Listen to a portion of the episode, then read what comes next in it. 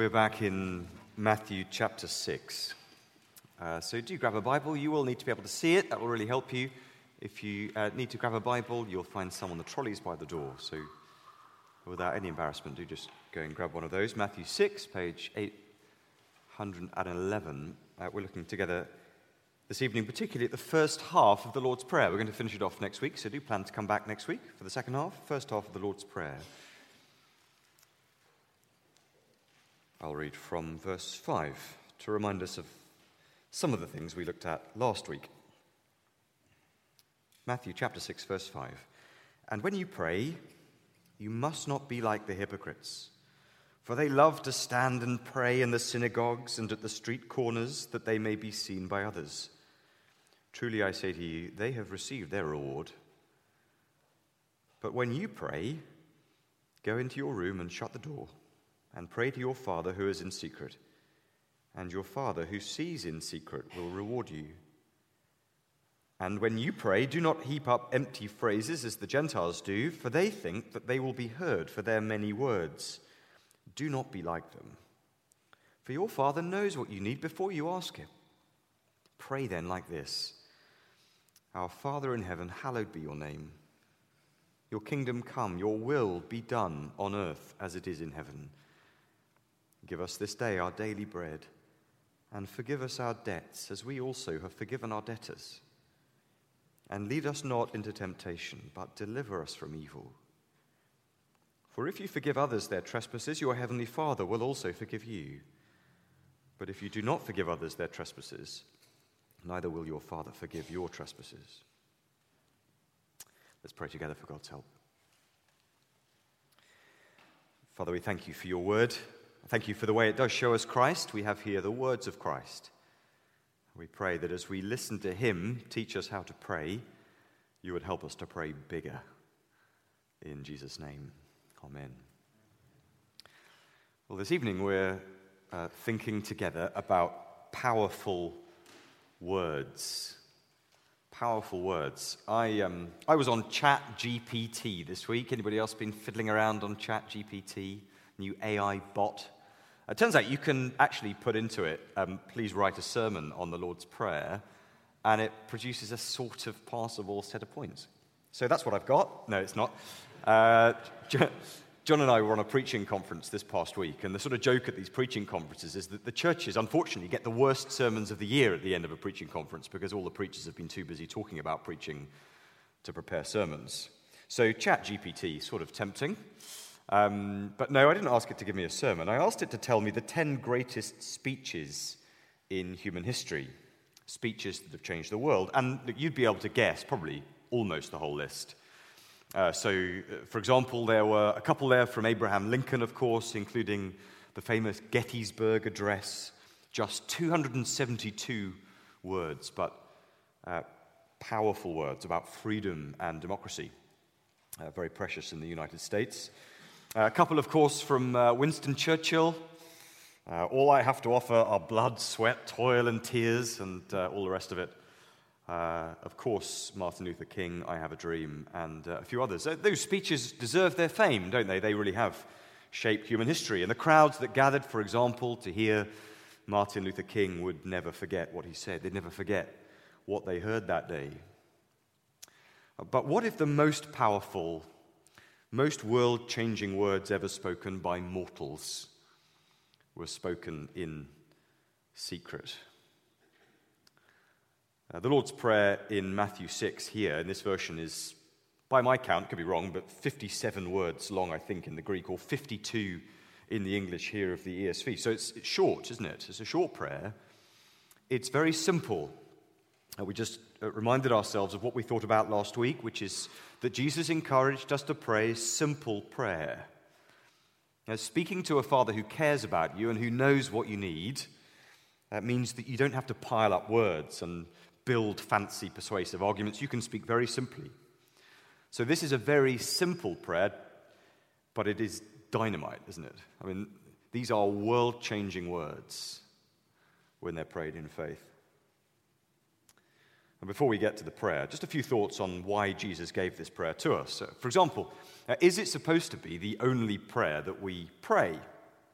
Well, no. We have several other prayers recorded for us in the Bible, don't we? Are we supposed to pray this prayer in the exact form it's given us here? Well, that is a very, very good thing to do. We pray it together during most of, uh, usually in our morning services. And uh, lots of Christians, maybe uh, many of us here, include this in their daily prayer. So if, if you never pray it yourself in this form, then why not start that habit today? And I'll give a, a few reasons to do so right at the end of our time. But there are other ways of using the prayer. Some have found it helpful, for example, to use each line of the prayer as a sort of a heading, and then to spend, to enjoy some time with their Heavenly Father exploring that theme, using it to provoke ideas for praise and thanks and confession and request. And so, for example, we could take the first line, Our Father in heaven, and then we could spend a few minutes praising God for being our Heavenly Father thinking about everything we love about his fatherhood of us, praising and thanking him for the joy of adoption into his family, and so on and so on. And, and when we're feeling dry in our praying, that can be so enriching. It certainly expands our prayers. And that's a good practice because I think Jesus is doing more here than just giving us a set form of words to say. He's giving us here a set of priorities big things that are to characterize our praying. Big things God thinks we should care about. The biggest things of all. So, as we walk through this prayer this week and then next week as well, let's compare this prayer with the sorts of prayers that we're finding ourselves praying. Do I pray, pray about and care about the sorts of things that Jesus thinks I should pray about and care about? And the question for this evening, as we focus on the first half of the prayer, is really this Are my prayers big enough? Are they bold enough? If my prayers were answered, would it change the world? Let's pick out uh, two features of the first half of this prayer together. What is this prayer teaching us about how to pray? And here's the first feature. We're being encouraged here, I think, to pray God centered prayers. It is a radically God centered prayer, this, isn't it? Have a look down with me at verse 9 and 10. These are very familiar words. Our Father in heaven, hallowed be your name. Your kingdom come. Your will be done on earth as it is in heaven. Not my, my, my, but your, your, your. Okay, it gets into our, our, our in the second half of the prayer. We'll get to that. But this prayer begins with the Lord. It's a challenging prayer to pray because we all have an inner me monster. An inner me monster. You know what I mean by that? You, you ever had a conversation with someone and you realize that all they want to do is talk about themselves? And when the conversation veers off elsewhere, they're very skilled at bringing it back to themselves. And on and on and on they go about themselves until finally they ask you a question about yourself and you rejoice. They turn to you and they say, Anyway, that, that's quite enough about me. Let's talk about you. What do you think of me? Now, if you've never met a person like that, maybe it's you. And by nature, it's all of us, isn't it? We're all good at being self absorbed. So, so this prayer is confronting, isn't it? It is radically God centered. It's His name, His kingdom, His will, not my name, my kingdom, and my will, which is what we're often so preoccupied with. And this change of thinking and change of praying is what it means to become a Christian. Allegedly, the preacher John Stott was once asked in the, in the barber's chair or somewhere what it means to become a Christian. I have to say, I can never think of anything quick or clever to say in those situations. If I'd been asked, I'd have garbled something vague and waffly, I think, but Stott was a, a better man. He's supposed to have thought for a moment and then said something like Becoming a Christian means the Lord Jesus moving into the center of your life and moving you to the edge. The Lord Jesus moving into the center of your life and moving you to the edge. Now, whether or not Stott said that, it's true, isn't it? It's the moment that in our lives, God takes center stage. His will, His work, His glory become the things that matter most. Or rather, it's the moment that we realize they were always the things that mattered the most. We just couldn't see it. Do you remember learning about the Copernican revolution at school? This chap Copernicus argued that the old model of understanding the heavens with the, the earth at the center was wrong. Presumably, if you'd been at school before his kind of day and you were asked to sketch the solar system, you'd have the earth in the middle and everything else orbiting around it. Of course, we naturally think of ourselves as the center of the universe. But Copernicus and others discovered that the earth wasn't the center of the solar system at all. The center of the solar system was the sun, and everything else orbited around that. Becoming a Christian is a sort of a, a spiritual Copernican revolution. The Holy Spirit comes into my life and he opens my eyes to the truth that I'm not the center of reality. God is. I'm not the most glorious being in all reality. My name isn't the most precious name in all reality. My plans and my purposes aren't the most important plans and purposes in all reality. Now, I'm a kind of distant planet. The sun at the center of the solar system of reality is the Lord God Almighty. So, what matters most in the cosmos isn't, first of all, what matters most to me, but what matters most to Him. The name, the, the, the character, the reputation that really matters, the kingdom and the will that really matters aren't mine but His. So, this prayer here is cutting with the grain of reality. I'm asking God to bring about that which is right in His world. And what is right, what is most right of all, is that the universe hallow His name. That is, revere His character, treat Him as glorious and wonderful and beautiful and holy. That His kingdom come, that the world comes to bow before His rightful rule at the throne of the Lord Jesus on his return, and that his will be done. That every creature fashioned by his hand joyfully serves him.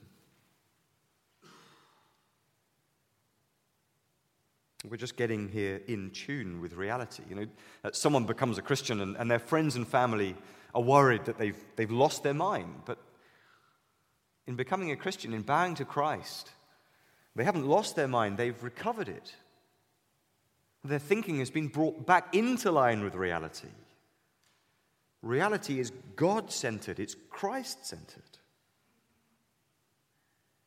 And so this prayer is God centered. So we ask, don't we, if we're a Christian here, uh, are my prayers God centered? Or are they me centered? Are they full of my, my, my? Or your, your, your. And more than a kind of stick to beat ourselves with, I think this is about an encouragement to see how much more exciting it is to pray your, your, your than my, my, my. And that, that's because of the second thing. Secondly, I think we're being encouraged here to pray God sized prayers, God centered prayers, but also God sized prayers. Don't you find it exciting how big the first half of this prayer is? What Jesus is telling us to ask for here is huge. These are God sized things. Only God could do them. And the opening line tees that up for us. We're praying, notice, to our Father in heaven. He's our Father. We thought a bit about what that means last week. In fact, go through the Sermon on the Mount and you'll see what it means that God is a father to his children. It means that he cares, he, he loves us, he wants to hear from us. And he's our Father in heaven. He's the Lord God Almighty. He can do immeasurably more than we can ask or even imagine. This is the one to whom we pray. Uh, last week we heard Jesus warn us away from show off religion. Don't bother, he's saying, with show off religion in your praying and your giving or in any other way, because show off religion only impresses people on earth. And they're not really worth impressing, it seems to be Jesus' point. You know, praying to the crowd is pointless. What can they give you? What reward can they give you? But what about praying to a Father in heaven? Think what a heavenly Father can do. Think what prayers he can answer. Think what problems he can solve. We often say, don't we, that prayer is powerful. And what we mean isn't that prayer itself is powerful, you know, like a sort of magic formula, like abracadabra. Prayer in itself isn't powerful, is it? God is powerful. Uh, John Piper described prayer as fusing our feeble wire to the lightning bolt of heaven. fusing our feeble wire to the lightning bolt of heaven. The, the power isn't in the prayer or the prayer, it's in the person to whom we pray. And when we realize the sheer scale of God's massive power, we're going to pray big, God sized prayers. I mean, take the first request there Our Father in heaven, hallowed be your name. Hallowed isn't a word we often use, it's uh, similar to the word holy. We're asking God to cause the world to treat his name as holy, as sacred, as special. And God's name here, and throughout the Bible, his name is shorthand for who he is. You think with me about names for a moment. Apparently, uh, teachers have a, a terrible time trying to choose names for their newborn children because every name they can think of has some association from the classroom, and often it's bad. So, you know, they, they used to like the name Jessica, for example, picking names at random, until they taught a really naughty girl called Jessica who would never behave. And now that's all they can think of when they hear the name. They can't possibly think of calling their child Jessica. The name comes to represent something, it means something. And of course, it works the other way too. You know, imagine a, a young man who, who falls madly in love with a woman, and let's say her name is Jessica. And when he thinks of the name Jessica, he thinks of her. It represents everything that she is to him her, her beauty, her smile, her tenderness, her sharp wit, her inner strength, whatever it is. And someone laughing about the name Jessica will hurt him because that name is precious. In a similar way, it's why it stings for the Christian to hear God's name used as a swear word, isn't it? We, we don't just throw God's name around, we don't like others doing it because it represents Him. Everything that He is to us, everything He is in His beauty, His glory, His preciousness. He is the Lord, gracious and compassionate, abounding in steadfast love and faithfulness. His name is holy. And so, what we're asking here is that God's name be revered and honored and loved and worshipped everywhere. And that's going to take a miracle, isn't it? Can you bring that about? If you have the privilege of working among uh, people who don't know the Lord Jesus in your workplace, if you're right there on the front line with the good news of the Lord Jesus, how do your colleagues feel about the name of the Lord? Do they revere him? Do they love him? Do they worship him? Do they treat him as the most wonderful, most praiseworthy, most glorious being in all of creation? Maybe some do. I suspect most of them don't. And though you would love them to, what can you do about that? On your own? Not very much. Expand that. What, what would it take to persuade the whole world that there is no name more glorious or more wonderful than the name and character of the Lord. It would take a miracle. This prayer is asking for a miracle. Lord, what I long for is that all over the world, your name, your character, your glory would be treated with the love and respect you so deserve. And the next two requests are hardly smaller, are they? I mean, what are we asking for we, when we pray, Your kingdom come? We're praying for the end of the world. You realize that? when you pray, Your kingdom come. In one sense, the kingdom has already come, hasn't it? Back at the beginning of Matthew's Gospel in chapter 1, Jesus is introduced to us as the Son of David, the Messiah. Here is God's King bringing God's kingship to earth. And whenever someone bows the knee to the Lord Jesus today, they become a subject of his kingdom. And in a sense, in their heart, the kingdom comes. But the real hope for the world is the second coming of the King. When is full and final justice going to come? When is the end of sin and suffering going to come? When is the, the full redemption of the, the children of God going to come? When is the new creation going to come in all its beauty and joy? The kingdom will come when the King comes, when Jesus comes, when the end of the world comes. And only God can do that. We know that, don't we? And sometimes Christians will talk about bringing God's kingdom as though it's something we can do. You know, the Bible never actually tells us we can do that. We can point to the kingdom, we can proclaim the kingdom, but we can't bring the kingdom. We can't bring the king. What we can do is pray, Your kingdom come, and Your will be done on earth as it is in heaven. Again, this is something only God can do. This is God sized, isn't it? Just imagine what the world would be like if every human being in existence did God's will as it's done in heaven. Now, what is God's will? Well, in the context here in Matthew, just think about the sorts of things Jesus says in the Sermon on the Mount. What would the world be like if there was no such thing as adultery? If there was no divorce, no broken marriages, no broken homes, no devastated children? What would the world be like if everyone, always, every single time, turned the other cheek? What if everyone loved not just their friends, but their enemies too? What would happen in Israel, Palestine, or in Northern Ireland? You get the point. A world where everyone did God's will all the time would be the most wonderful place to live. And maybe this is why uh, the Sermon on the Mount in Matthew 5 to 7 contains things that people of all kinds of faiths like. You'll be glad to know that Chat GPT included the Sermon on the Mount in its top 10 speeches of all time. It wasn't at number one, which I had a problem with, but at least it was in there. Even people who don't know the Lord Jesus see some of the beauty of God's will here in this sermon.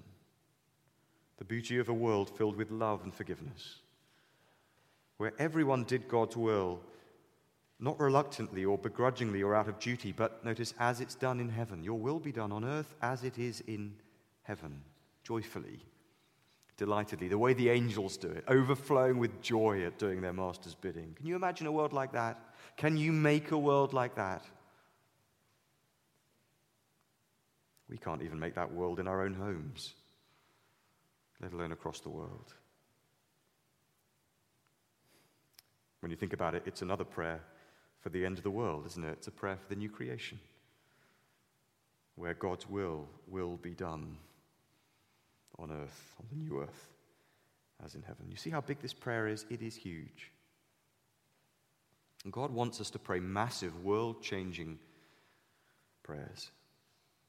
He wants us to pray for the sorts of things that are so vast and so wonderful, only He can do them. He does want us to pray small prayers as well, of course. We're going to see that next week. It, our daily bread. He, he cares about the contents of our kitchen cupboard. But this first half is pushing us to pray big, big, gospel, world changing, history shaping prayers. Do we pray like this? Dare we pray like this?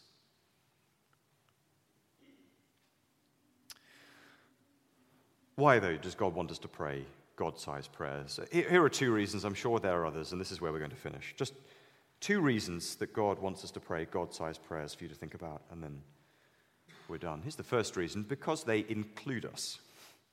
They include us to pray these prayers. And maybe it feels odd to pray about the end of the world and the coming of the kingdom of the Lord Jesus. his kingdom will come, won't it? His kingdom will come right on schedule, whether or not I ask for it. Jesus doesn't need my prayers or my permission in order to return in triumph. He doesn't need us at all, but he loves to include us.